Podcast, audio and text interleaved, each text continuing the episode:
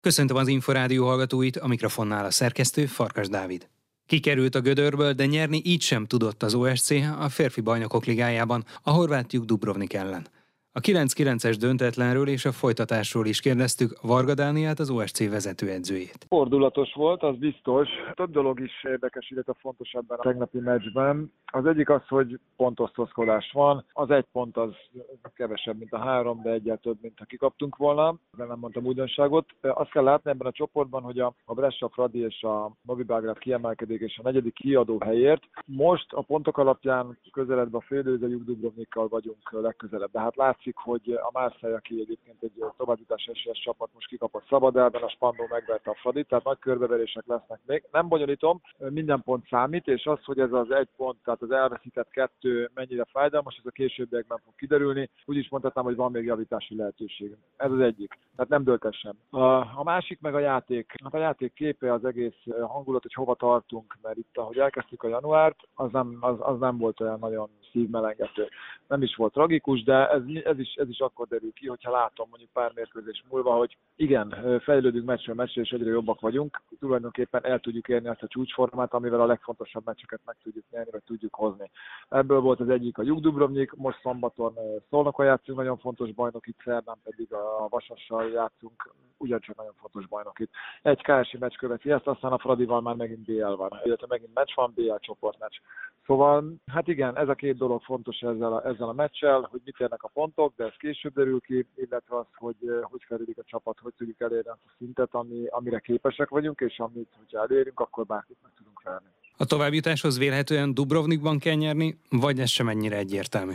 Hát ahogy mondtam az előbb, itt olyan körbeverések vannak, hogy mindenhol kell nyerni de sehol nem tragikus, ha nem jön össze. Még egy darabig, hát nyolc meccs van még, nem sokára feléhez érünk. Nem állunk nagyon jól, de hát egyáltalán nem is állunk rosszul. Itt mindenképpen kellenek bravúrok, gondolok itt most a Fradi elleni BL meccsre, vagy BL meccsekre, és Dubrovnikban igen, nyerni kell, de legalábbis nem kikapni, és számít minden más, hogy mit játszanak a többiek, meg hogy mi mit játszunk a többiekkel. A Ferencváros ellen ebben a szezonban nem volt sok szerencséig, szoros meccseken végül is egy gólos verességek jöttek.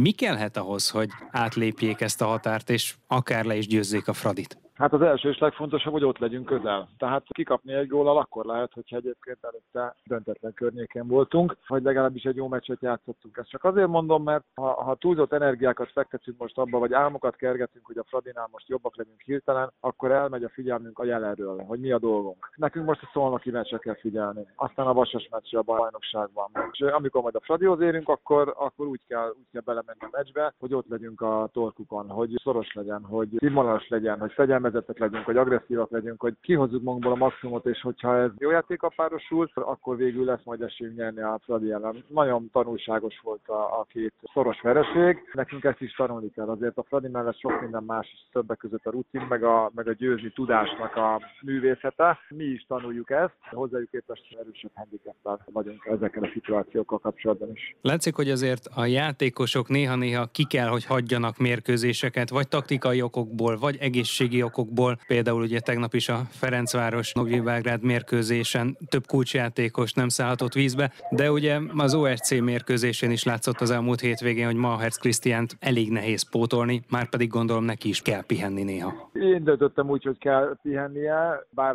nem vitatkozott vele, amikor megkérdeztem meg a véleményét. Manu a legjobb korban van, ott van a világ legjobb játékosai közé, nagyon jól terhelhető, nagyon, nagyon nagy küzdő is, maximális elismeréssel tudok róla beszélni, de azért neki is sok az, hogy csúcs teljesítményt kell nyújtani, majdnem, hogy csere nélkül, főleg a mai vízilabdában, amilyen intenzitás és iram van. Így döntöttem, Manu nélkül is meg kellett volna nyerni az Eger meccset, ez nem Manu hibája volt, hanem mindenki másé. De egyébként meg igen, látszik az, hogy főleg egy január-február időszakban ez mindig olyan, olyan hullámzó több dolog miatt megy a karácsonyi szünet után az edzőknek ott van a dilemma, hogy akkor most most mennyit lehet még edzeni, amire befektetnek a jövőbe, vagy a középjövőbe, középtávoliba, és nem megy nagyon a forma kárára. Illetve hát a másik meg a betegségek, tehát azoknak kikerülhetetlenek, főleg ahol sok a családos. Nem az a csapat nyer, amelyik papíron a legjobb, hanem amelyik fejben a legerősebb. Mi mindent lehet még kihozni ebből a szezonból? Hogy látja most így január vége felé? Bármit, tehát olyan értelemben, hogy ugye még két fronton vagyunk, a, a BL-ben is megvannak a továbbjutási esélyeink,